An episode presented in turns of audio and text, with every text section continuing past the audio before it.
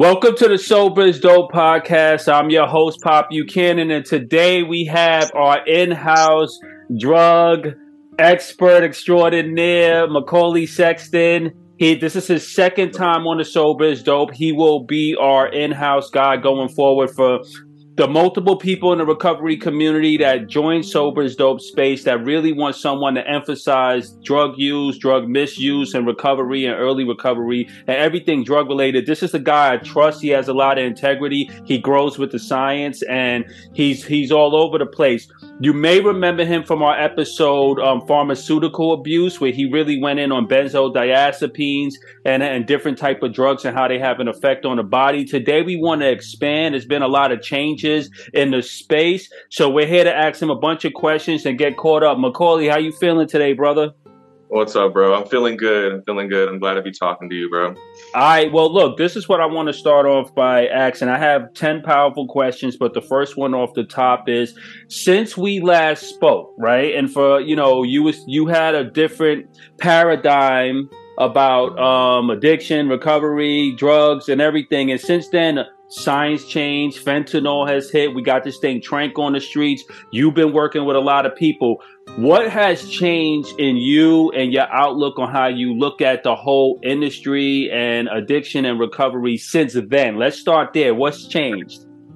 All right, I love this question. This, this is straight up exciting, bro. Like this is I love to talk about this stuff. So basically I had many epiphanies. Like I've had a bunch of shifts and changes throughout this process. And in the past three years, it's been drastic to where I completely reevaluated the way that I advocate.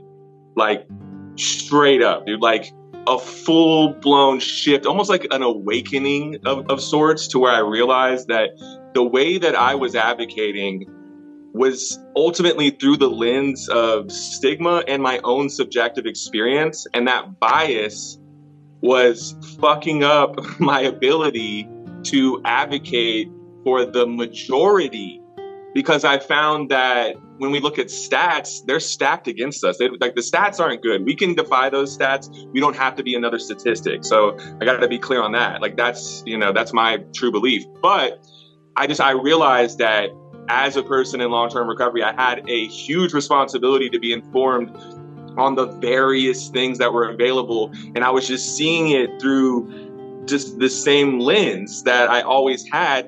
And it wasn't that I was being mean or malicious or like willingly judgmental. I just realized that we were in a extreme crisis, like you mentioned, like, you know, we we're in an extreme crisis.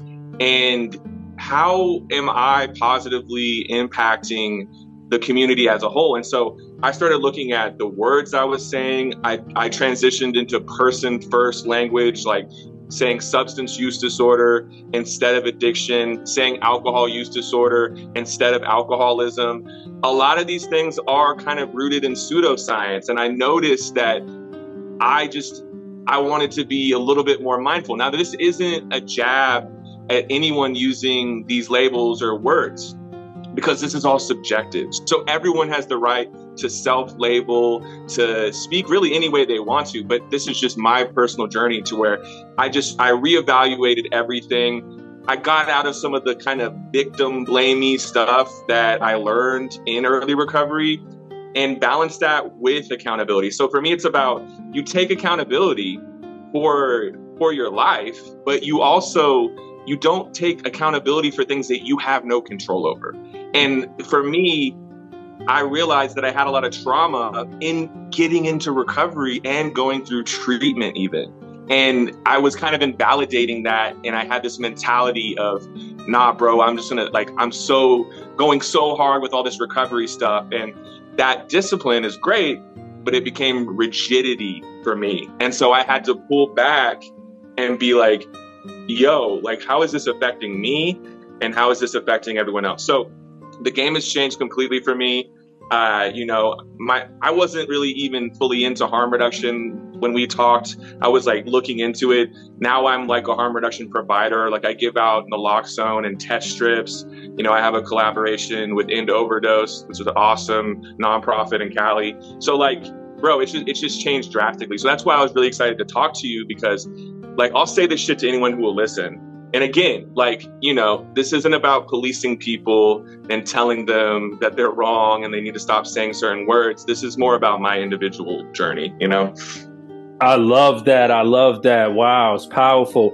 Harm reduction. I'm always been a supporter. We have a really um a uh, bunch of people in the sober is dope community that was big um, harm um, harm reductionist. I guess that's right. Um, That like um, Jen Elizabeth, she's big. You know, she was telling me, Pop, you know, it's one thing to do podcasts and it's one thing, but it's another thing to be on the ground and actually bringing care packages to people and actually helping people out on the ground and going out there and taking care of people on the street that's really hurting. Um, also, shout out to Jen Elizabeth, who's big, and also Soldiers for Recovery, Suleiman Hassan, who's on the ground every day. These guys is they're out there. She's, I think, in Cali. He be in Kensington, um, Kensington, PA. I know you you saw the videos about Kensington, Pennsylvania, right? Where they yeah. have that whole place where their um, addicts are allowed to go and just take refuge and just use. So it's like it's almost like this little um, Six Flags Great Adventure looking place where it's just everyone using. I mean, for lack of a better, but um, at this,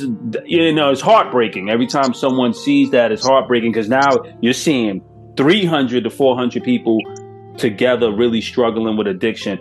So, um, harm reduction for me, I think I had to really soften myself up because I, I, understand it. Like the first time I encountered it was one of my friends was um, getting off of heroin and she was like, I'm smoking weed and um, using um, mushrooms and plant based medicines to get off of that. And I was like, what? I mean, at that point, weed to me was like the roll. I'm like, yo, by all means, do all the weed in the world you want. If it, if it means you getting off of heroin and all of this hard stuff, because I mean, not too many people really had to deal with someone they love up close. They were like on heroin, trying to, like that's yeah. hard to that's hard to eat. So, what's your take on uh, overall? I mean, first, could you break down harm reduction as you know it to be because yeah. everyone is different, and what's your take on the harm reduction space? So basically, I had to completely. I don't want to say re-educate, but kind of. I kind of had to deprogram from a lot of the the stuff that's out there as far as the public perception of harm reduction. Right. I also had to kind of distinguish that, like people, in my opinion, people utilizing cannabis or psychedelics, eh, you know, in their recovery, you can label that as harm reduction, but ultimately it's just recovery. So, like, mm, uh, um, right. that's that's a clear thing that I've learned in the past three years is that a lot of times people do feel invalidated when you're only labeling it as harm reduction. Right. and that's not something that i'm saying you're doing at all bro but uh, that was something that i became aware of through people articulating it and i was like oh okay. So you know like for instance things like medication assisted treatment like suboxone or methadone. I just viewed that as harm reduction when in reality for people who are like working at their recovery and they are actively recovering and gaining the things they lost that's straight up recovery. You know that's what I mean? Straight up yes, recovery. It can be reducing harm. And I have my own biases towards things like methadone. You know, I had a very bad experience with it, but I, a lot of harm reduction for me is kind of checking myself. And because we can get real fired up, like, you know what it's like we we want to defend people who are suffering and we want to try to reduce suffering but the thing is is a lot of this is totally subjective and so it's like for me, harm reduction is a philosophy. It's not just the practice that of, of action, but it's a way of thinking that I embody in my own life as it relates to consumption of anything. So it's not just substances for me. You know, I cut out substances and now my harm reduction is around food and drinking water and getting sleep and how I talk to myself. But that's like that's getting too deep with it. The no, that's deep. That's good. Now, the, what I perceive harm reduction as, again, it's a philosophy. There are tenets of harm reduction. It's around autonomy and respecting someone as they are. It's about not devaluing someone because they actively use substances. And it's also about not only validating someone if they are seeking recovery. So it's really like you're validating human life and it's not with the main emphasis on them even potentially getting into recovery if that's not something that they, that they want and that for me was hard to accept because I perceive recovery as the the best reprieve that anyone could get who's using substances. But then I was lumping in all substance users into the umbrella of substance use disorder, which honestly is not accurate. When you look at statistics and people who actually get substance use disorder, it's not as much as you would actually think. There are some claims that it's about, I think, 10 to 15% of people who use substances actually get substance use disorder. Don't quote me on that. That's literally hearsay. I've heard people say this.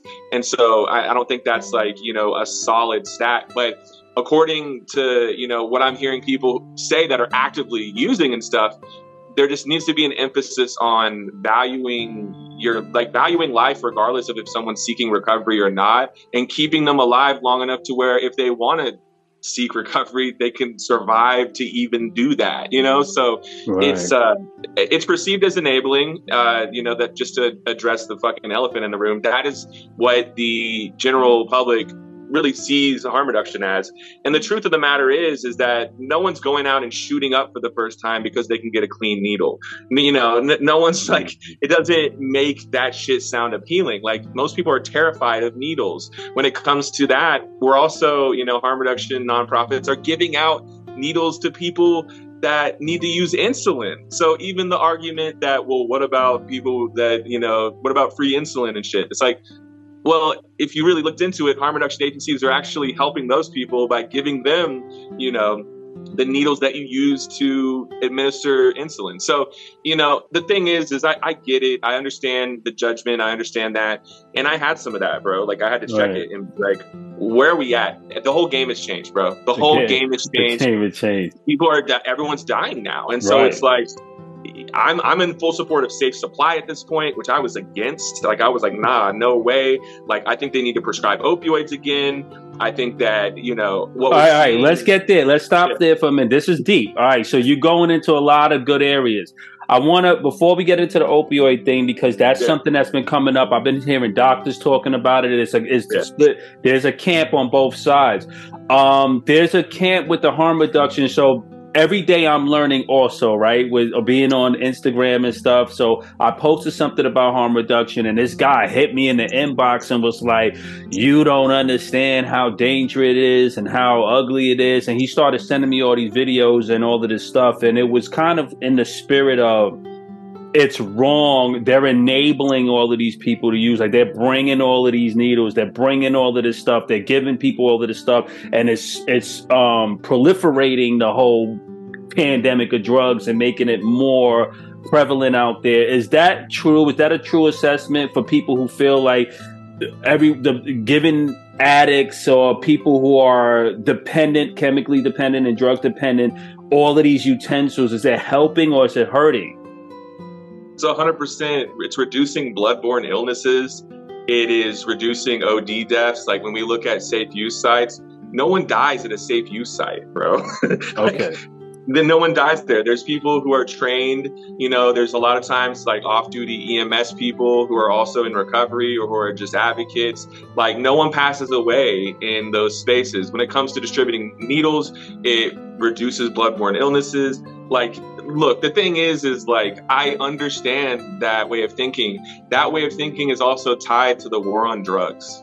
Okay. And the people who are perpetuating that way of thinking are thus perpetuating the war on drugs and continued prohibition, which is fueling the current opioid epidemic. Because of prohibition, the manufacturers of these substances are navigating and creating different analogs, which are stronger. And so the more we prohibit this, the more we police this, the more that we shame and don't provide the resources to reduce harm, it will get worse. That's basically like the way that I put it is that we lost the war on drugs and us as the United States are like on the ground trying to like bite the ankle of drugs. Like, ah, nah, right. dude, we're not going to give up. And they're like getting stomped, getting stomped out and right. stomped out, getting right. hit with the butt of the rifle. And we're just like, nah. And, and so really look, that perception that it's like promoting more or it's like creating more. No, it's bringing things to light. Like you can see it when it's in this space. You can you're aware of it instead of kind of, you know, put pushing it into the closet and kind of just trying to just keep keep it moving and not really acknowledge what's going on. But this is all evidence based. Like when you look at other countries that have implemented harm reduction, you know, and just an emphasis on like prioritizing human life, people yeah. start to do better. So the the main issue here, I won't get too like I'm obviously really into this stuff, but I won't go too far. I'll just say the main issue is our cultural understanding of substance use disorder and that stigma relate, related to it that further isolates the person that's that's experiencing this and that basically vilifies them while simultaneously devaluing their life and dehumanizing them which contributes to a decline in mental health and self-worth. And that's where we see behavioral issues and things that we associate with being an addict when in reality those are just associated with being a basically a devalued person in society that is has a maladapted coping skill that's really a lack of coping skills so it, a lot of this has to do with just the public misunderstanding of what substance use disorder is and that somehow by keeping people alive they have a problem with that. There's a lot of people that have a problem with that. They want they want people with substance use disorder to die, oh, straight oh, wow. up. And, and and and that's bro. Like I've been you know into this for a while now, and I'm not just making that claim. This is a real thing. People mention natural selection all the time. They say we need to just get rid of all the junkies. So this is a real like people would be okay with a straight up genocide basically of people with substance use disorder there are people who would be completely fine with that. So that is also that stresses the importance of harm reduction because we have a large majority i don't want to say that that's too generalized but we we have people within the united states that actively want people with substance use disorder to die and are that's, okay with that. That's sad, man, and that's that's horrifying to think. So my thing with the opioid crisis and them use it's a prohibition on opioids right now, right? That's what yeah. kind of how you framed it. That's a beautiful way to frame it. There's people who make the argument that this whole drug war and pandemic and fentanyl crisis and all of this stuff we're dealing with started in the um the opioid crisis with doctors prescribing these highly addictive pills, the Sackler family, and all of this stuff and now, if we reinstate opioid use with that, how would that help the situation? And could you just give us your overview on that whole opioid crisis now versus how you were two years ago when you was on Dope? What changed there and what would you like to see? All right, so everything has changed. I am I was a person spreading this rhetoric that opioids need to be basically like not on the market anymore. Uh, I do think that opioids are not effective long term treatment for chronic pain, but that's for me in my life. I can't dictate that for everyone. That that that would just be extremely biased and messed up. So I had to check that, and I had to actually do some research and figure out where we're at and I found that basically, look, the Sackler family and their practices were unethical. Uh, Curtis Wright at the FDA, unethical. Uh, the overprescription, the manipulation of doctors, unethical, and the it, it, caused a problem. So that that's objective truth is that the, the way that they prescribed them, it changed the standard in which we view pain as people in the United States to where we're we're associating moderate pain with opioid prescriptions or opiate either or. Okay. And so that is that is the issue is that because they were overprescribed, people associated things that would not normally, you know, that opiates wouldn't normally be applied to with being prescribed opiates. And so that created a emphasis and a, a kind of a obsession for some people with the feeling of pain. And and so the truth is is pain is a normal part of life now if it's to the point that you can't function and you're in complete suffering and misery there should be something that could reduce that. So that's my take when it comes to the Sackler family. Like they were unethical, they were messed up. The thing is, is that if those meds are implemented in a ethical way, they're effective. There are people with cancer who take oxy. They're, you know, they're able to take it. Now, like, yeah, there are issues that come up with that, but let me go to the next thing. Let me segue to right. the next thing. So we got the Sackler family, we got the overprescription, we got that. Okay, now it was then it was pulled back. So that's like you give someone oxy and then say, "Here, try a Tylenol." After that, right. what is someone going to think? This isn't effective. like you know what right. I mean? It's a matter of perspective. You you know you give someone something really strong, and then give someone something that's really weak it's you know they're going to be like this doesn't work for me you know and and, and that's up for them to decide ultimately. But so basically the, they pulled back so much so that doctors started being hyper focused on the possibility of someone basically getting opiate use disorder or opiate addiction. So okay. dependency is like if you take opioids every day consistently for for you know I think it's like two weeks or more, uh, or maybe even a week. I'm not sure on the, on the numbers of that, but uh, you become dependent. So, but the thing is, is there's a big difference between dependency and addiction. Dependency, as it relates to physical dependency, is tolerance and potential withdrawal. Now, then when we look at substance use disorder, or opiate use disorder, that's the use of opioids or opiates despite negative consequences. So there can be plenty of people out there that are actually being lumped into the opiate use disorder category that are just dependent. So we're not really fluent as a, as a society when it comes to the real definitions of these words. And so people who are just opioid dependent are lumped in and this is this is a, a, clear discrepancy. So you pull back the meds and now yes some people are going to go to the streets they're going to try to buy these things but now it's like a standard. Doctors are scared to prescri- prescribe these medications. And so simultaneously we also had you know fent- fentanyl come out carfentanil these analogs these nitazines, uh, xylazine, you know, uh, analog of clonidine, which is not an opioid. And so these things all came out, you know, during this pullback. So basically, people are dying just in mass quantities. I think it's up to like 200 people a day in the United States because there is no access to opioids. So do I think that, again, I think opioids are not effective for me long term. I think that they kind of perpetuate pain. But the thing is, is like, I had to set that bias aside and kind of, again, check myself and check my ego and just be like, hey, dude, what's happening right now? You weren't using during that time. You're not using during this time. You stopped using in 2014 when fentanyl was just becoming a thing, really. So you you weren't even in that shit. So how are you gonna dictate what what's right and what's wrong? So basically, you know, the the prohibition currently, like to get to the, your, your question specifically, prohibition is fueling the epidemic at this.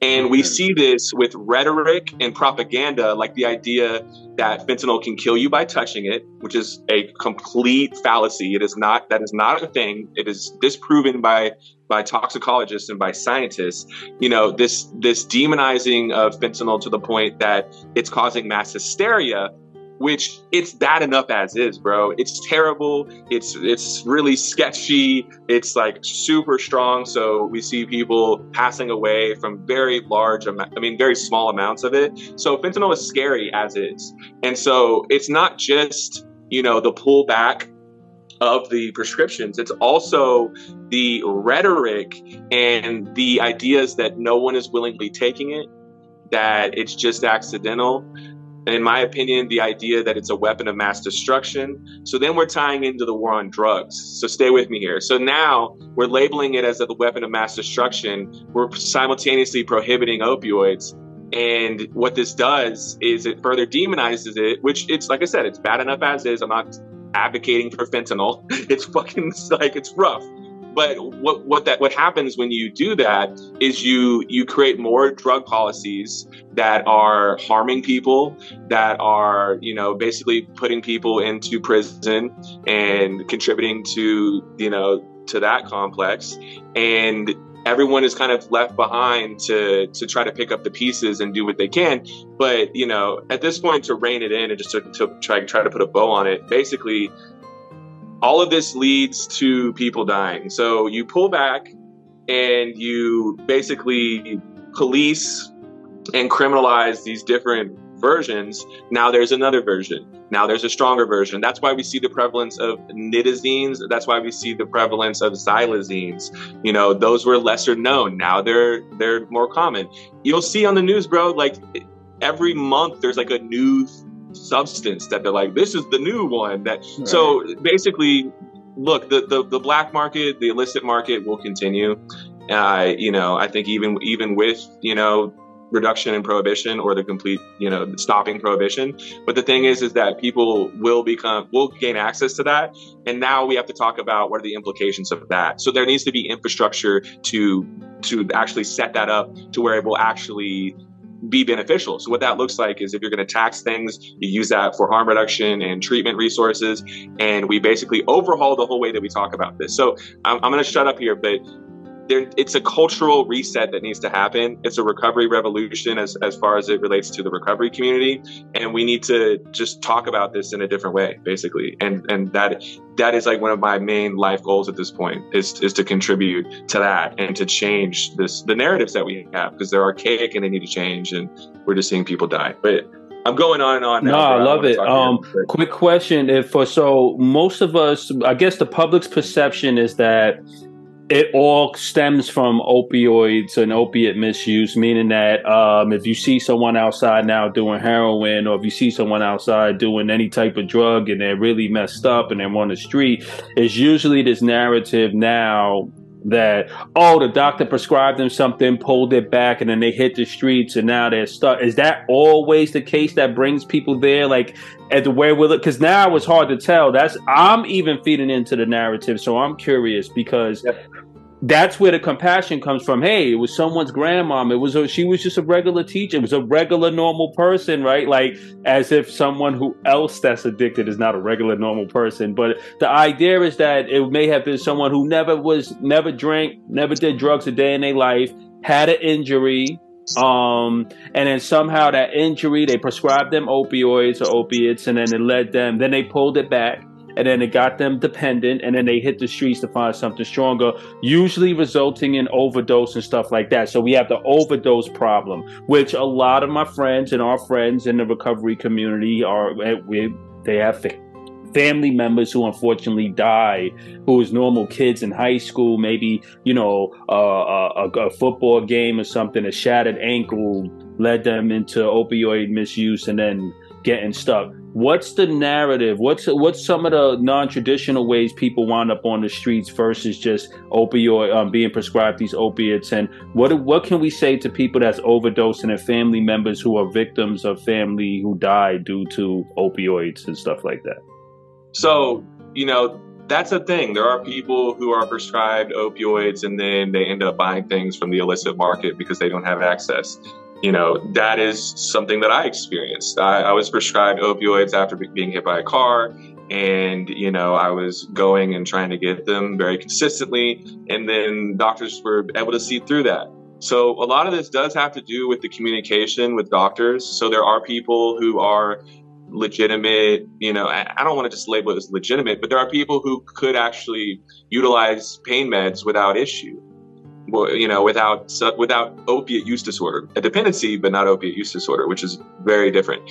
The thing is, is that you know, doctors are now trained to to look at drug seeking to the degree that it is it is causing people to feel isolated and unsupported and un- unheard, and then they do go to the streets. Now, this brings up a really important topic: is that there needs to be you know, pain advocates or what they label themselves as legacy pain patients that teach people with legitimate chronic pain how to talk to doctors. So mm. that's that's the first thing is that if you go into a doctor and you're like, I need some Percocet, they're gonna be like, Yo, are you joking me, bro? Right. Are you kidding me? Uh, no, I'm not gonna give you Percocet. Right. So there is a lot of that okay so that's that's relevant. But when it comes to like you know people who are you know in a position to where they're unhoused or they are you know they're overdosing you know consistently or whatever like there are so many different scenarios. There there are people now who who go into using you know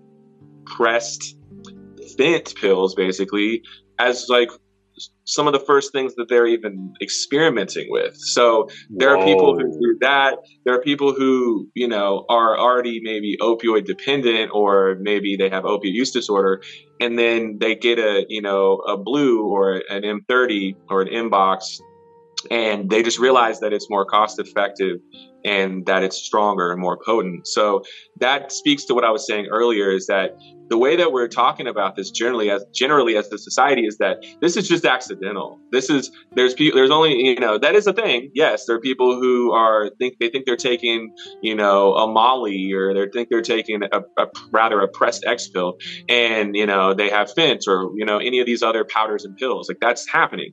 But the thing is is like there are a lot of people who you know are just in that culture in that subculture of substance use and you know it's very joked about and kind of you know laughed off even like the, the idea of taking a, a, perk a fake perk. And you know we see it in within you know just a lot of different communities. We see it within our culture our music as you know bro. Like you know literally we had the tiktok you know song i just popped a perk 10 i just popped a perk you know it's like yeah. It, and, and, people are dancing to it and shit. And i'm not really i'm honestly not mad at that. I don't really it's just it, it, doesn't give a good vibe to me. Yeah. Uh, the point being is that when people get to that position, there's unique stories for everyone. So I'm not going to put the blanket statement that oh, it's just only people who, who were who had scripts. But as you mentioned, this is really relevant because it actually can help kind of bring people in who are only valuing so-called normal people. So right you know, it's like, okay, if you want to, you know, bring up the grandma or, or the nurse or whatever, right, someone right. that we actually value in order to spread light on this, then that's great. All right. Now, to answer your question about what I say to family members of people who've lost loved ones to, to fentanyl or to other opioids, synthetic opioids or analogs, what's happening now is a lot of those people are, are being kind of taken advantage of by institutions and by law enforcement and by the DEA and by and they're basically being their their grief is being taken advantage of and their the information that they're getting is based on continued prohibition. It's based on continuing to to police. It's based on sending people to prison for murder if they sell fentanyl. So I look like we, we may disagree on this one, bro, but I don't think that's serving anyone. I think that again, there are people who do not know they're delivering fentanyl. They are not aware of that. They have a batch that they don't know what's in it. And so now it's just further filling our prisons, which I don't think is effective personally. I think when we look at privatized prison systems, you know, or just prisons in general, like, you know, basically using people for free labor and just the, you know, the perpetuation of, of all of these these just ways of thinking and practices I'm not. I'm. I'm just. I'm not with that. I'm not with that. I, I don't agree with it. I think that you know. I'm not going to sit here and be condescending to someone who lost a loved one or who you know their loved one got maybe murdered or something, and they feel that the person who did that needs to go to prison. Like that's not what I'm. I'm not. You know. I'm not really speaking to that. I'm just speaking in the context of what is now happening. Is again, people are. They're. They're kind of being drawn in to a lot of these propaganda campaigns and it is perpetuating the problem to where we see the you know the rhetoric that it is a weapon of mass destruction and that it's just China trying to kill everyone in the US and and that it's just the cartels in Mexico. And what does that sound like? It sounds kind of like when we heard weapon of mass destruction the last time. It right. does. It, you know what I'm saying? It sounds a lot like like that. an agenda. It's a political it's, agenda. It's, an agenda. It is an agenda. And and so I go the other way. Everyone's like, it's a conspiracy to kill everyone. Da da da da. I'm like, bro, this is supply and demand, bro. This is supply and demand. People are seeking it out. Anyone out there who is actively seeking opioids right now, for the most part, is seeking out fentanyl. So wow. So and that is according to you know I'm collaborating with a treatment center. I talk to people that work in detox.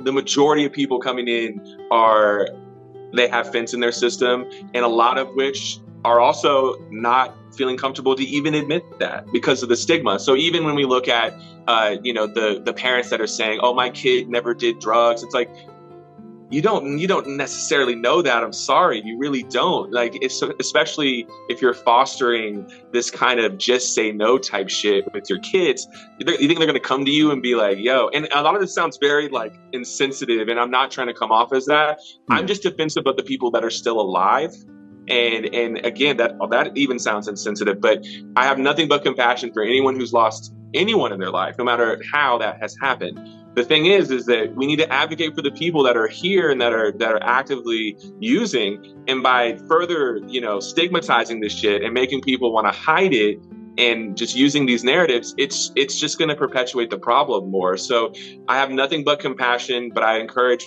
people who have lost someone to look into harm reduction specifically look into harm reduction and to look into recovery for yourself not from right. substance use disorder necessarily but from the trauma that you've endured because that is a legitimate trauma and you deserve healing and peace and reprieve and you know you deserve closure but it's not going to help to get this vendetta and try to send people who potentially sold someone a substance to prison for the rest of their life, you know, especially if they unknowingly did that. So I'm real, this, this is a controversial take, bro, but I'm no, very I respect about it. And, you know, I'm not going to, again, I want a disclaimer. I'm not trying to fucking dictate the way that you need to grieve. You can be angry. You could want to give. you know, you could have a vendetta and I'm, you're, that's fine. I'm just saying, there's a lot more to this.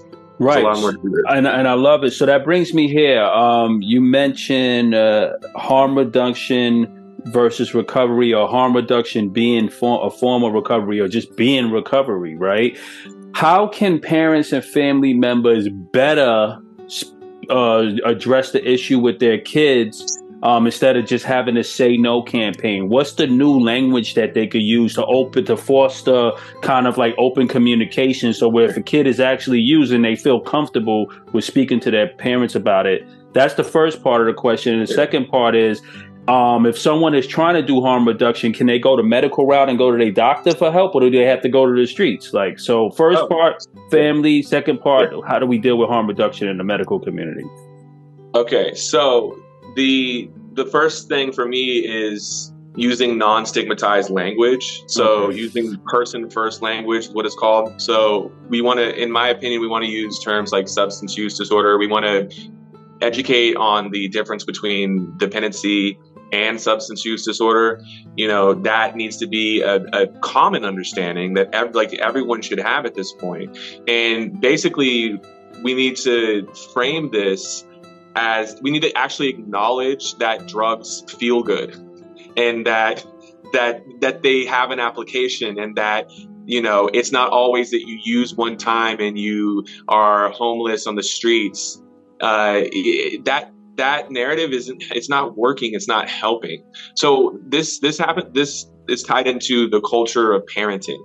And this is this ties into the culture in schooling and education we learn really quick. I don't know about you, but I learned pretty quick that adults are bullshitting a lot of the time and they don't know what the what they're talking about mm, a lot of the time. Okay. Right. Kids are smart. They're not stupid. Like they, you know, a lot of them are very intuitive and can read energies and, and, you know, depending on where you come from, there's other things that can come into play to where we have to just adjust accordingly depending on our surroundings. So, right this starts on a cultural level to where at school we're we're basically given these horror stories and stuff. Now i'm not saying we don't share about the adverse consequences and stuff.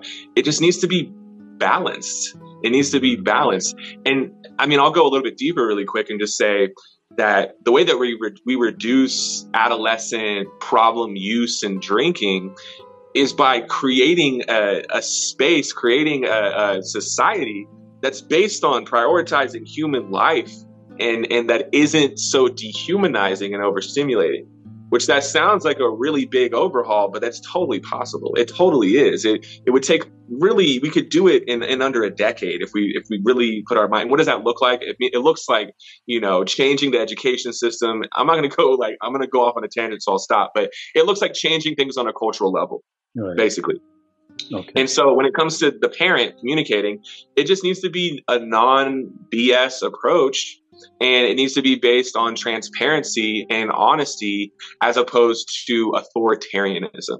Kids don't like authoritarianism. They don't like authority. Most of them, maybe some do, but I don't know about you, bro. I hated that. I was like, uh, uh nah. And you're probably you probably don't know what you're talking about if you're trying to tell me some something like this. So it, it has to do with the words we use. So we're not using these emotionally charged words with all this shit tied to it. So then if a kid ends up having substance use disorder, they don't want to say shit because I don't want to be an addict. I don't want to be associated with with that. Right. So see what I'm saying? Like it, it has to do with being tactful and understanding and just like a little bit more moderate. I'm sorry, like moderate is a good word. Like you're moderate with your delivery. You're acknowledging, hey, this is the risk of this. Hey, this is the application of this. This is what it is. And when you do that, kids aren't as likely to like hide and do this behind the back thing or this this sneaky thing because it's like it's out in the open. You know what I mean? And look, regardless of what you say as a parent, the cultural, the way that we address these things culturally will basically like cancel a lot of that out. So you could be the most understanding parent in the world who is just super like non-stigmatized, like just cool, understanding, tactful. But then when you go into school, now you're being programmed by a whole set of authority figures that can completely just kind of ruin that. So like that is what I found with like cannabis growing up in a hippie family. I was like, oh, this is just normal. This is just what people do. And then I go to school and I, you know, make a joke about it and I get in a bunch of trouble right. and they're like, you know right. what I'm saying? So it's like I wish it was just as simple as just, you know, I, I would say don't don't take your don't send your kids to public school. Like you know what I mean? Yeah. like and that, that's that's even deeper. That's a whole other story. But uh, what was your second question I'm sorry the like, second one was like all right so I want to give everyone a scenario. I have a friend of mine who came to me and I think I spoke to you about that. So I want to frame this for anyone that's kind of using in secrecy yeah. whether it's Percocets or opioids or pills or whatever it is yeah. right so she contacted me and she says, "Hey, you know, Pop, um, I'm checking out Sober is Dope. I've been using Percocets for three years, and yeah. I don't like the way I feel." and I, I want to get off of them. So um, I figured it was illicit, right? She probably got them. She didn't get them from a doctor. So she's finding some creative ways to get these things on a consistent basis. And the question was, well, what do I do? How do I de- how do I get how where do I start? She said I have no idea where to start. So the first thing I wanted to, you know, I, I wanted to ask you is where does someone start that's kind of like doing this, do you having these problems in secrecy? She never told anyone in her whole life. She has a kid, a regular family, a job, and everything. And Pop was the first person she spoke to about it. And then I came to you because yeah. I wanted to be responsible and give us some really good information. Where do we start with that for someone that's dealing with um, any type of drug use and secrecy, and how do they detox and um, get off of it? So we're talking about um, yeah. is it a harm reduction thing or like how do they do it? Yeah. Okay. So I remember what you said. Now, I'm sorry I got sidetracked. So I want to just quickly answer that, and then I'll go into this. So when it comes to like how is someone implementing harm reduction? Are they just going to the streets and buying right. stuff? Uh, so if you're buying things on the, the, illicit supply, you're testing them with test strips, with fentanyl test strips, and you're making sure that someone around you is, first of all, you're not using alone ever. You never use alone, no matter what. And if the other person is with you, they need to be conscious so that they can administer naloxone. So you need to have naloxone around you that someone else can administer. And you need to test things with test strips if you're trying to avoid fentanyl. Now, the blunt truth is some people want fentanyl, so they may test it to make sure it is fentanyl. And that's, I have no jab at that, but that's right. just, the, that's where we're at right now. Right. Uh, but if, if you're in that scenario and you're actually seeking out fentanyl, just again, do do not use alone, and someone needs to know when you are actively administering. If you are, you know, administering intravenously, someone needs to know, and someone needs to have access to you immediately with naloxone. Now, if you're, you know, that that is harm reduction. That is a way to reduce harm uh, by testing and by having naloxone and by people understanding how to administer it. Now, if you're getting from you know a doctor, again, that's that's harm reduction. You could be someone who is using, you know, methamphetamine, and you are now prescribed, uh, you know, an ADHD medication, and and that is 100% harm reduction. You're not where you know you don't have to worry about you know the supply being tainted or anything. So those are the two within you know the non-illicit space, the prescription space, and the illicit space. You just okay. want to have all of those things available. Uh, if you're shooting up, you need to have clean needles. You know, if you're if you're snorting things, you need to have separate straws. You don't share straws with people. You know, uh, you know if you're you need to use good clean water. There's people that there's harm reduction agencies that provide uh, saline So you have, you know, everything that you need for that. Uh, there's people who supply syringes that don't have needles for people who want to uh, boof things, like administer them rectally, uh, which is harm reduction as opposed to using intravenously. So, right. and this this just sounds wild. Like when you say right. this to the average person, they're like, "What, bro?" Like, yeah, we came a long way. Boof things? No, I'm just saying there there is a harm reduction solution to any of those things. Now, when it comes to like, let's say that you've used in secrecy, you're dependent on something that you bought, you know, from the illicit supply, and this is now not sustainable for you.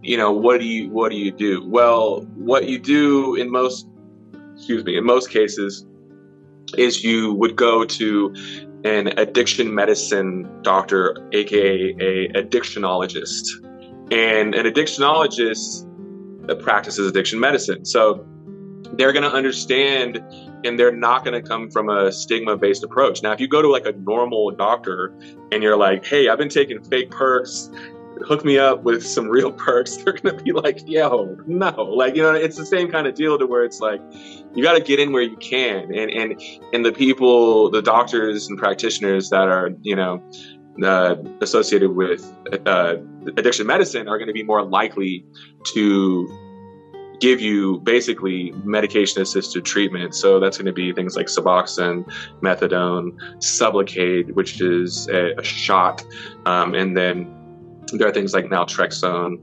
um, you know, Vivitrol and stuff like that, which are more blockers than actual partial agonists. Right. So a lot of these medications are like Suboxone is a partial agonist, unless I'm mistaken. I'm pretty sure it is, and uh, basically you can go and get these prescribed from addictionologists in person uh, when we talked last, this was like not that long ago that we talked. Like they were changing the requirements for prescription, and they made it to where everyone, any doctor, could prescribe them. They're trying to take that away now. Apparently, I don't know where we're at with that. Apparently, okay. some people are pissed off at that. Regardless, there is access. There are just more barriers to entry when it comes to an in-person office visit, and depending on how much that in-person office visit costs.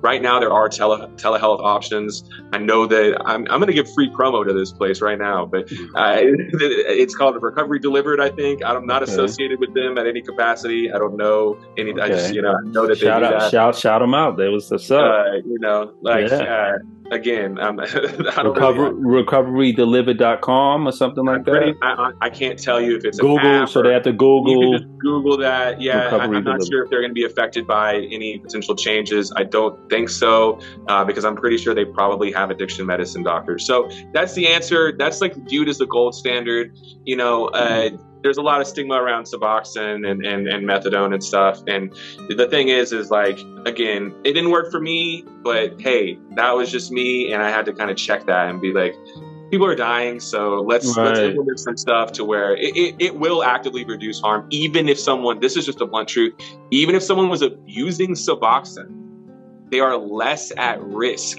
than if they were to be using fake perks. like that's just right. that's where we're at, bro. That's where right. we're at. And it's like a lot that's of people deep. they don't want to kind of throw up the white flag, and I get it, but it's like, bro. yeah. Quick question: Can uh, your personal doctor, if you know how to ask him, refer you to an addictionologist?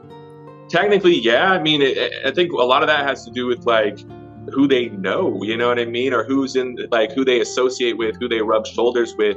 You know, I, I can't really say for sure across the board. I would say any like reputable I mean, I don't want to like invalidate other doctors, but like any doctor who is like informed is going to at least be able to have their secretary or some shit hop on Google. Right. You know what I mean? So what I'm like, they may not have a a, a, a um, you know a peer right. that's in that field but you can find addictionologists in pretty much every state. There can be kind of tricky to find because a lot of them are tied to iops so a lot of What's them the iop like, so iop is intensive outpatient. Okay. Um, and then there's php which is partial hospitalization. So a lot of those those are like uh, you know outpatient settings.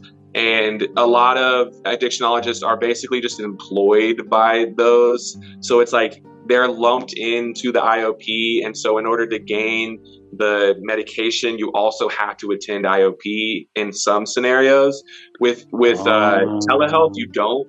So you don't. that's the telehealth. Okay. You don't with telehealth, from my understanding, because I mean it's it's online. Like there's not a physical space to go to. Some of those may be tied to IOPs where they have that as like an option, but really for the most part, no. Like uh, you just Google addiction medicine specialist near me. You Google addictionologist near me, okay. and you just ask questions. What are your requirements? Do I have to go to IOP? Do I need to be fresh out of treatment? You, you got to tell them everything that you're consuming. Like you got to say everything. I take benzos, and I also looking for medication assisted treatment. Like they need to be informed. So it's each individual's of, responsibility to be like, where, what am I taking? What, you know, or else you yeah. find yourself in a sketchy situation to where you're like, you could be at risk of having harm from the medication assisted treatment if you're abusing ketamine and benzos and, and you're like, lying you, about it or you're not being honest yeah yeah like every all you can be taking all these central nervous system depressants and then you're, you're you have respiratory failure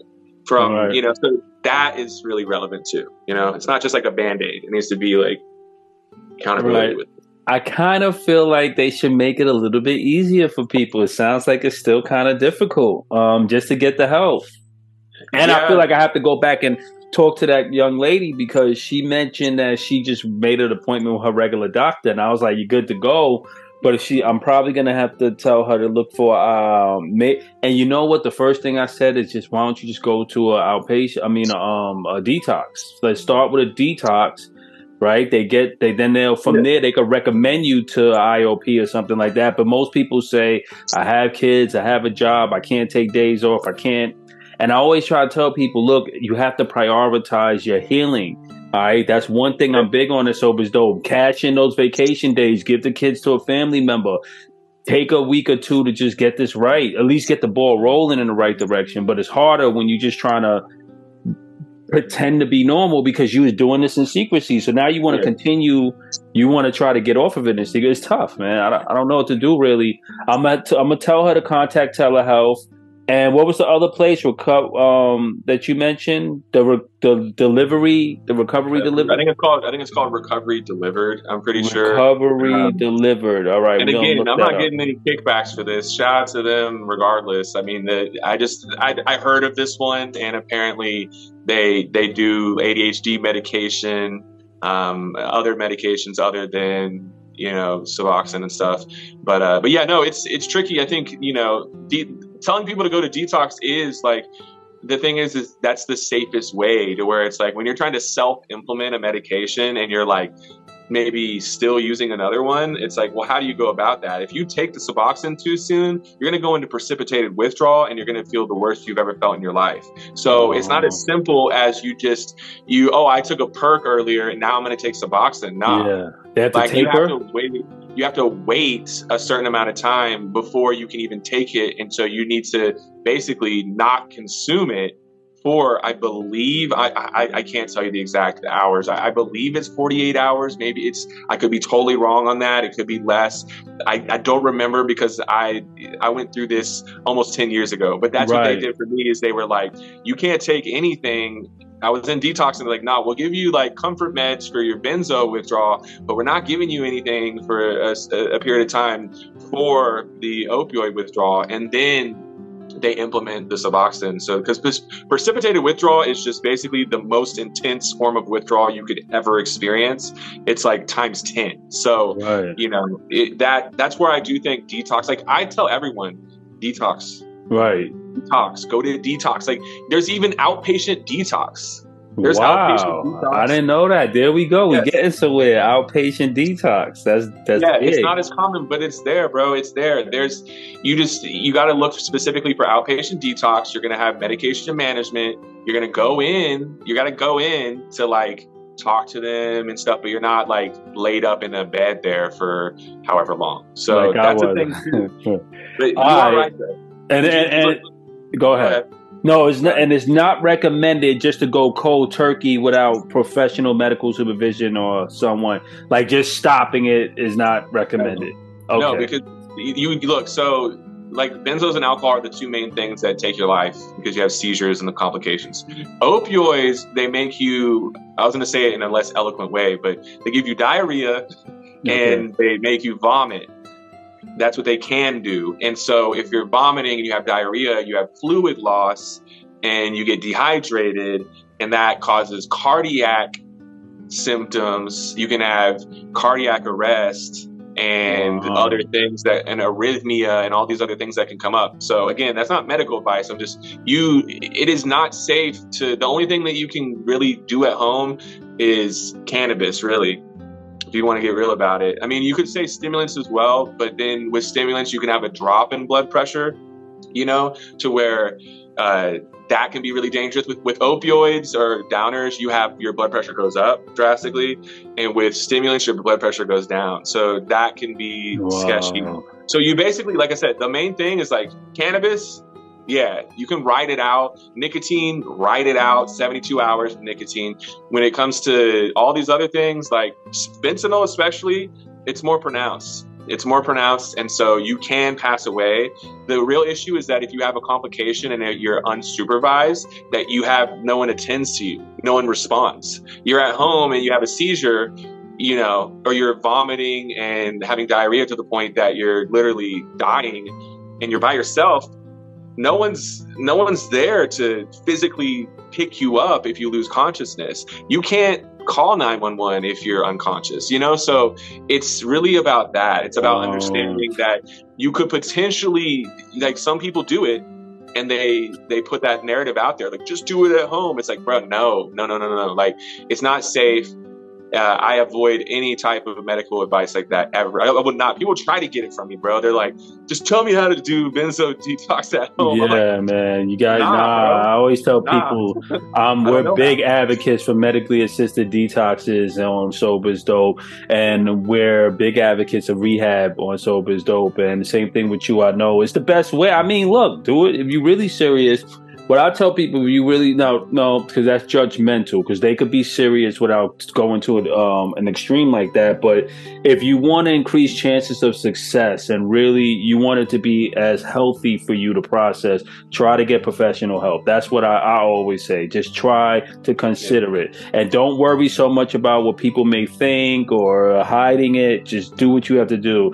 Now, I wanted to ask a quick question: Why are some people dying off of fentanyl? Some people are not. So you have someone someone who could be taking it every day and be fine, and someone like the actor Michael K. Williams, who probably was trying to do recreational cocaine, gets a bad hit and then goes into cardiac arrest and dies. Like, yeah, it's it's opioid naivete, opiate naive, or a lack of tolerance. Basically, is that okay. uh, that's really it. It's just like there's people who use Fent every day, and it's like, bro, they could take a dose that's going to kill any average person who tries to take it. So uh, you just you get a dependency, and then it's you know you have a physical tolerance basically, and that's like that sets it apart. So that's why we're seeing the issue with people using something you know, uh, and they, and they pass away.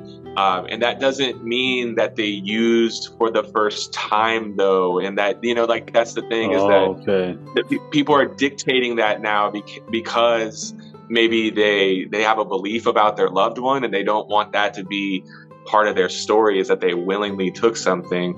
And, and, the thing is, is that there are scenarios to where, yeah, you, you do some coke and you think that it's a stimulant and then it has an opioid. So those people are seeking out a stimulant and they probably have a stimulant dependency if they're doing it regularly. Mm. So that's the issue is that they have a stimulant dependency, but they do not have an opioid dependency and so they use it and it's like yo you're out that's that's it so uh, it, it wow. really just has to do with that some people can just you know take un, ungodly amounts of substances that's definitely my story to where i would just you know consume such massive amounts and it was because your body you, you get used to it you know what i mean so used to it. That, that's what it is. I mean, eh, there's definitely other scenarios to where, you know, if someone has some sort of issues with their heart and, you know, maybe a smaller dose could could cause them to lose their life because they already have cardiac issues. They already have issues with their breathing, with, with the respiratory system. They already, you know, it, there's all these different things that can come into play. But I, I would say it's it's really just because the people who do it every day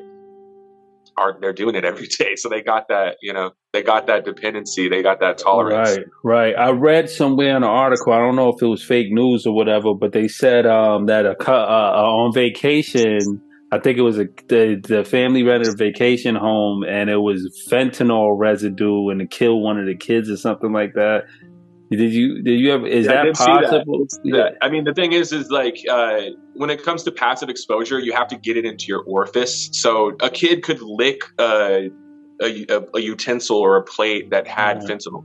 That's that's totally Oh, that's wow. totally a thing. You have to ingest it though. Have Passive exposure it. is not a thing. Like uh, according to toxicologists, you could throw fentanyl in the damn air right. and you're not going to OD from it because it has a low vapor point. It doesn't it doesn't hover in the air right. apparently you could literally throw it up there's even there's proposed i don't know if this is a real study but you know there's the wind tunnel uh, theory or i don't really know what's labeled as but they're basically claiming that you would have to be in a wind tunnel with i think like pounds and pounds and pounds distributed over the span of two hours in order for it to reach a therapeutic dose so you'd have to be in a wind a wind tunnel with them siphoning in fentanyl for it to reach a therapeutic dose. Now, when you look at uh, patches, transdermal patches, those take like 12 hours to fully like reach their potential. So, like, they spent tons of money on formulating that to actually work. So we're not like passively touching it. Not So what's the most fatal way you can ingest it? Like what's the the worst? Like how do how are people in, ingesting or taking fentanyl? I don't even know. Is it I mean, they're- they're they're swallowing a pill they're smoking or rather vaping rather a, a, a pill by smoking it off foil. So you, you know you put it on top of foil and you light the foil under it. Oh, uh, you, you, know and then there's people using intravenously which is going to be the most dangerous mode, mode of administration because of all the other things also associated with it as far as bloodborne illnesses as far as the onset the quick onset of that is going to be far more profound. You could say that the onset of smoking is really quick as well but the thing is is that uh, or vaping you kind of denature it to a certain degree when you're applying heat. Like that's where the idea that you can smoke weed and OD on it is being debunked is that you, weed is cannabis is burned at a temperature that is way higher than fentanyl can withstand. Now, uh, you know, so basically, a lot of those claims are now being refuted and and proven to be false. I don't know that. I would assume that if you vaped it, that somehow that would work, but now people are refuting that. So the main thing is just like I, I would say the most common to the average person obviously is going to be just putting it in their mouth that's that's like okay. the average person they're not going to go they're not going to pull out a needle they're not going to necessarily they may i don't think they're going to smoke it for or you know hit it off some foil for the first time it's really just you're putting it in your mouth you know and Okay. you're swallowing. And most of the cases I read, like with the comedians, that group of comedians last year, that that they they they they was taking party cocaine and they was sniffing it and it was stopping. They all three or four of them died in a set. You had groups of people dying that you could see they bought a bad batch. It was, you know, may have made a circuit. You know, so you might have two people on this side of town, four people over here, twelve people over here. So it's like, don't you know? You just have to, I guess, carry test strips to test your cocaine. I guess, right? It's- yeah you have Okay. to test any eh, the thing is is people are assuming because it's a stimulant that there's not going to be anything in there a lot of pe- harm reductionists are like refute or kind of like refuting the idea that they could be in stimulants i don't think that's a good policy i think that it's really just like you test any powder and pill Right, is it. test anything. can't There we go. you can't test things that aren't water soluble. So you can't Okay. test, you can't take a bud of some cannabis and put it in some water. Like that's not, you know, technically, if there was a fentanyl on there, it would, you know, dissolve into the water. But the thing is, like I said, those have been a lot of those claims have been refuted. Even Uh, the weed thing of- now, because they said that it's a marijuana now. That's been refuted. That's that's now currently being refuted, and the fact that again, you it completely denatures, like it, it ruins it once you burn it. So. You know, when, when you burn it, it's just like that's not. When people are smoking it, they're putting it on foil, and the heat is applied to the foil, and there's a barrier between that to where you know applying a direct flame is a totally different issue.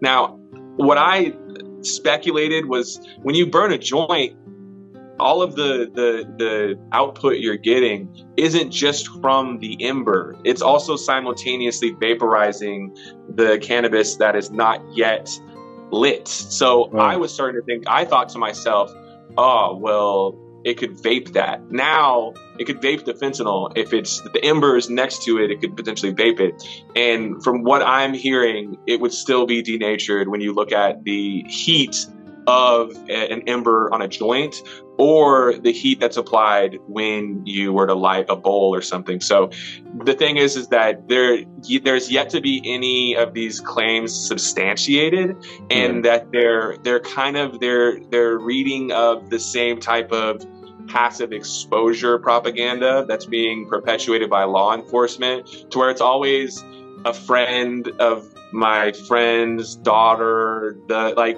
it, it's it's never been actively proven according to my knowledge and the thing is is that you know basically because it hasn't actively been you know proven and substantiated that just it, it, it honestly just kind of illegitimizes it. it becomes sort of like a myth and uh, you know, the thing is, is like I said, I'll shut up and say I'm wrong if it's like actively, you know, proven. You know, yeah. so the, the thing is, is like again, it just it it's kind of lumped into this whole thing, and then you could say, well, why would anyone do it?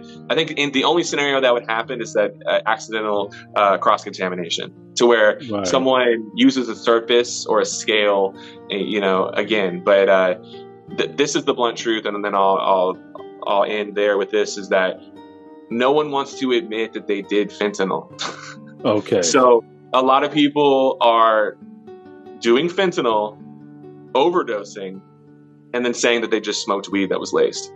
I'm sorry. Oh, that's that's hundred percent, bro. That's and I'm not gonna say uh, wow. uh, across the board, but bro, that's hundred percent happening, dude. Think about all we've touched on. Think yeah. about the stigma. Think about the idea the that you only do it on accident. You do it you have this image that you want to uphold. Your family is terrified, rightfully so.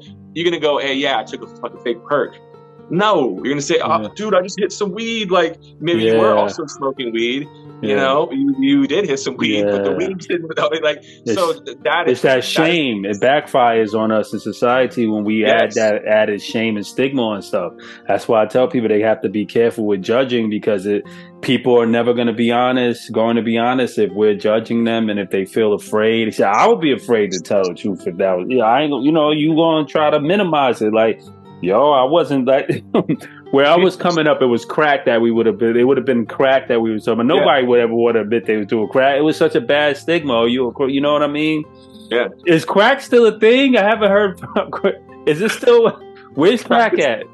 Crack's still a thing, man. It's just the thing is, is like because the nature of crack and because it's by nature and by definition is you know cut cocaine. Like mm-hmm.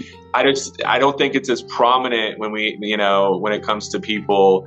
Uh, you know, smoking crack and then ODing on fentanyl. I'm pretty sure that's that's happened, you know. But again, you're you're lighting it on fire, actively lighting it on fire. Unless you're, and most people aren't aren't hitting it off foil; they're hitting it off a stem with with a chore yeah. boy in it. Uh, yeah. So the thing is, is you know, and, and I'm, I'm glad that you touched on that because that this is now the new stigma is fentanyl. It, it's it, yeah, know, it's a new crack. the thing is, is it's affecting all cultures and subcultures, whereas crack was was projected as a black drug yeah, yeah. that you know that was you know like just it was totally related to that. And then even when we look, I'm not going to go too far into this, but then we look at the distribution and the real ties to the government getting it out within certain communities. Yeah. It was very intentional. So that's where I think a lot of people get into the conspiracy with fentanyl and stuff. But the truth of the matter is, is like you know people seek it out, bro. People want it. If I was using I would totally be seeking out fentanyl, bro. Uh, no really? question. Okay. Yes, dude. I did. I did pharmaceutical fentanyl when I was using. I only got it one time, and I was like, bro, this is the best shit ever. Like, you know. And the thing is, is like that's the type of communication I think is important is to not go out and say, oh, this is the best shit ever, but go out and say, hey, this, this is something that makes you feel a certain type of way. And here's the risk with it. This is what this could potentially do to you. So when I was using that, I knew because the person who provided it to me was like, hey, yo, if you go hard with this, you're not going to survive, bro. Like I, I, had what was mm. what was a um, a uh, sublingual swab, and it, it looked like a Q-tip and you you put it under your tongue and just swipe it under there and it tastes like bubble gum. It was very it was pretty ominous just the flavoring of it. Uh, and and the person who gave it to me told me right out of the gate, hey, this is what this is going to do to you. If you use too much of this, you will die. And, you know, and so I went into it with the awareness that if I used too much of it, I would die. And when I tried it, I was like, oh, I can tell. I knew it. I was like, this is mm-hmm. hella strong. So, uh, you know, the thing is, is, you know, people are just kind of left to their own devices to, you know, go against authority and then they, they have a euphoric feeling and they're like, oh, this is, this is great and then it just it kind of invalidates all of the scary things they've heard because they're like ah nah i don't care. I'll make that trade-off. So that's why it goes back to what i was saying earlier in the importance of just the broad spectrum of, of, of things that it does is talk about the what it can do talk about the application and then talk about the truth of what the harm that it can cause you know? And so i don't know how i got into that. But no, that was good. Lastly, what's up with tranq, man? Is it true that's knocking people feet off and their hands are falling? the media be making it sound crazy. The people, the arms are falling off and all of that is corrosive. Yeah. Abscesses are a thing with anyone who's using, you know, uh, intravenously. Uh, I, according to what I've gathered, there's something there's something about the chemical composition of these formulations or these concoctions that are making people more are, are just making it more likely for there to be uh, you know basically i think cell death if i'm not wrong yeah. uh, in conjunction with uh, you know you're basically you get these infections and then uh, I, I, can't think of the word right now but it's basically like a flesh eating yeah heard flesh thing. eating right, right. Uh, i mean look the thing is is like I, I've had people reach out to me on social media who have experienced these things. I think that it's a real thing. What I'm not with is the whole, oh, these are these are zombies. Like, oh, bro, like, right. get out of here with that. Sh- like, yeah, that I don't fuck with that. But it's yeah, like it, it's it is objectively causing abscesses and and you know people to potentially lose limbs and to have huge holes in their body and all of that, which you know which is a real thing. And then you know depending on the uh, the needle that they're using, you have that, and then you're using a, a needle with bacteria in it. Oh, you're you're re you know you're putting you're continuing to infect it basically so uh, that's a real thing i you know I, I, as i said i'm not that informed when it comes to that i i really i think that you know when it comes to xylazine the, the the real thing that is you know concerning is the fact that it uh, that that naloxone or Narcan doesn't work on that. But the wow, thing is, oh, that's crazy. That I didn't know that it's not an opioid, so it, it's an analog of clonidine, which is prescribed as a blood pressure medication. Okay. And then uh, you know, and, and it's used in veterinary medicine. Xylazine is used in veterinary medicine, uh, but you still administer naloxone. If someone is unresponsive and you do sternum rubs on them, you try to get a response from them, and they're not responsive, it doesn't matter if you know that they OD'd or not. Narcan is not going to hurt them. So you give them naloxone, and it can hit the it can block off it'll take over that opioid receptor block off the one that was binded to it and that is still going to help and then that that can help holding the person off a little bit until emergency services get there. And so people need to learn how to do rescue breathing. That is what's recommended within the harm reduction communities is that you do rescue breaths.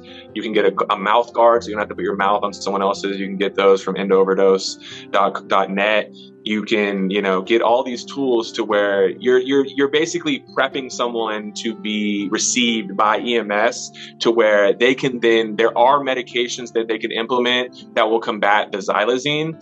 So when I say that it doesn't work like Narcan or naloxone doesn't work on xylazine, I'm not discouraging using naloxone. Use naloxone across the board because okay. it's going you know it's going to help, but you don't it's just if someone is overdosing due to the combination of xylazine and an opioid or an anal- or an analog of an opioid, they're you know like if that's actually happening, you know there's only so much you can do, and that is administer naloxone and do rescue breaths, basically. Right. Oh man, you dropped it today, and um, I wanted you to shout out the place you're working at. What's the name of them again? Um, the people over there that you was yeah. helping. So, I, I have a, a, partnership and a collaboration with uh, Infinite Recovery based out of Texas, and yes. uh, you know we we got treatment centers all throughout Texas and uh, aftercare. You know, Okay. complete continuum of care. So we got not only IOP but PHP, which is partial hospitalization, sober living, detox, inpatient, Wow. all throughout Texas. So, you know, we have there's multiple locations and it's accessible.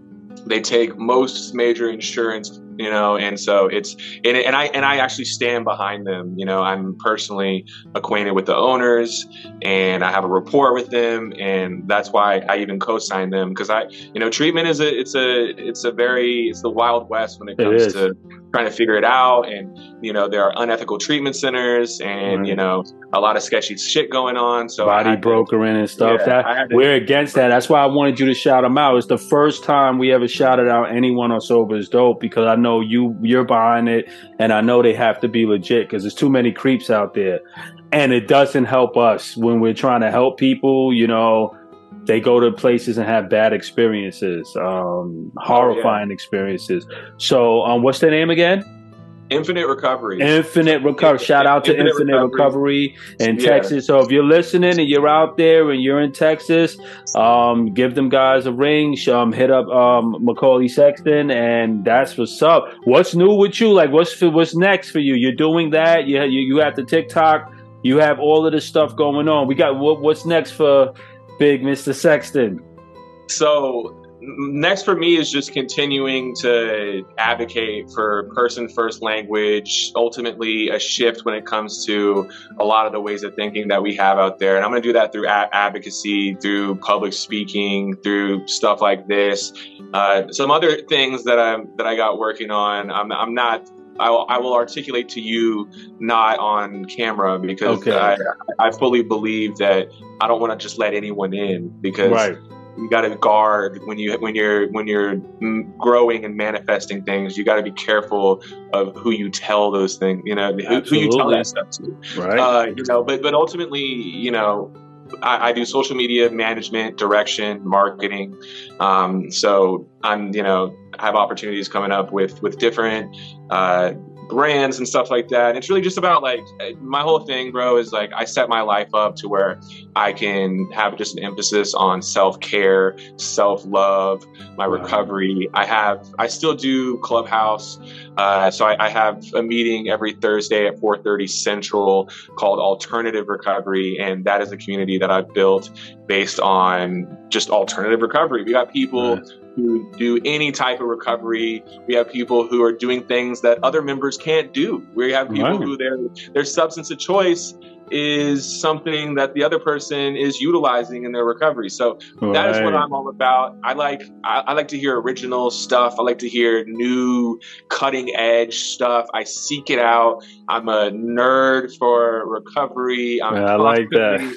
Reading about it and figuring out like what I can bring in and how I can adjust. But it's just, bro, it's just going up from here. I, and the thing is, is it's all based on my recovery and my mental health. And so anything that I do, bro, I'm like, I, I go into it and I set the stage to where any collaborator, anyone I'm partnering with, anything I'm doing, they, I let them in. I show, hey, this is where I'm at. This is what I do. I will not compromise on these things. I will not be taken advantage of. I, you know, I know my worth now, which took a long time.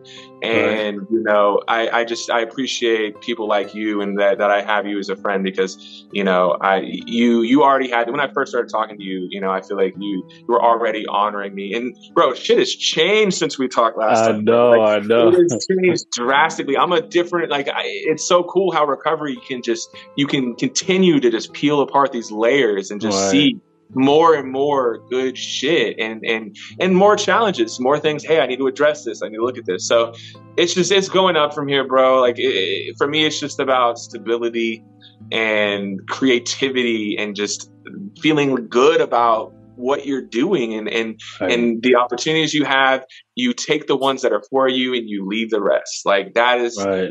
that is where i'm at and it's been a long time coming coming and it's the catalyst was suffering Right. And for people who don't know, this is uh this is important. You are a person in recovery. How many years and what was your drug of choice and how many years are you um clean and sober? yeah so uh, my substances of choice were benzodiazepines and opiates so Okay. Uh, you know, and I've been in recovery for nine, going on ten years. Yeah, boy, that's uh, what I'm talking about. And this is why we say sober is dope and like everything. Because look at you right now, bro. Like you, like come on, man. Like you, you're just amazing. You're living this life. You're thriving. You're helping people. You look amazing. You're healthy. You have all of these ideas. If I looked at you, I would have never thought you had any issue at all. Right. So it's amazing how far our recovery could take us into our life. So don't give up. If you're out there, don't give up. You know, um, I'm proud of you, brother. Uh, it's been a minute, and um, I want you to come back on more often. And if it's any, and another thing, if it's anything that we need, like any news flashes or anything, let us know. We want to work more with um, your, your recovery um, team and everything that you got going on. And um, in closing, what I will always want to do, and this is important, any um, advice for anyone that's in early recovery from drug misuse and um, any advice for they may be struggling with it they they don't know how to live a normal life they don't know what to do do you have any parting words for them? Oh yeah. All right. So you just you set me up with that one bro. I gotta all right. So first of all my focus is on practice and repetition if you are feeling like you are just completely in over your head with all these recovery options, find something that you resonate with, do it repetitively. You can change the way that you think. You can literally create new neural pathways in your brain. You do not have to be in a state of perpetual suffering and craving for the rest of your life. You do not have to be at battle for the rest of your life. Recovery is a reprieve in my opinion and experience. It's a reprieve. You can get relief. You don't have to be constantly just in this state of fighting. For me, I needed to get rid of the fight and get into the love of self and learn that I don't need to be rigid. At first, it has its application because we're changing our way of thinking and we have to change our association. But just to put it, to reduce it down, you know, to to a to a nice reduction is uh, you know be nice to yourself and learn if you don't already learn to love yourself. But be nice to yourself and don't bring in this mentality of punishing yourself because a lot of us do that. We feel like we messed up for so many years that we just gotta you know just put our heads down. And like i get that. Look if, if you want that grind mentality that's fine. I had that too.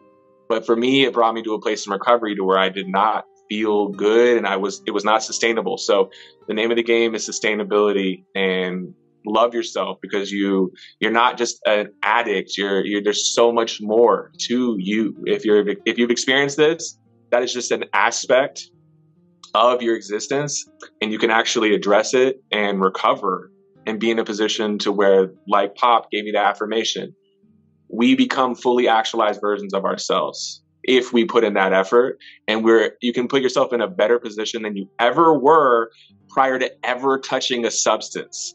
Not back to how you were before because that sucked for me. I'm in a better position now and it's all because of, of recovery. That sounded so like, like i love it. i love it. I love it. You describe post-traumatic growth. You could become better than you were prior to the trauma of the drugs. Right? I love that well, friends and family, Sober's Dope Universe, that's a wrap for our episode with the amazing McCauley Sexton. We love you all. Don't give up. Um, McCauley has nine years. I have 10. We, we have proof and a concept that recovery does work in our lives. So reach out to us, stay connected. Connection is key. Stay connected, love yourself, and we'll catch you on the other side. Peace and love, family. God bless you all.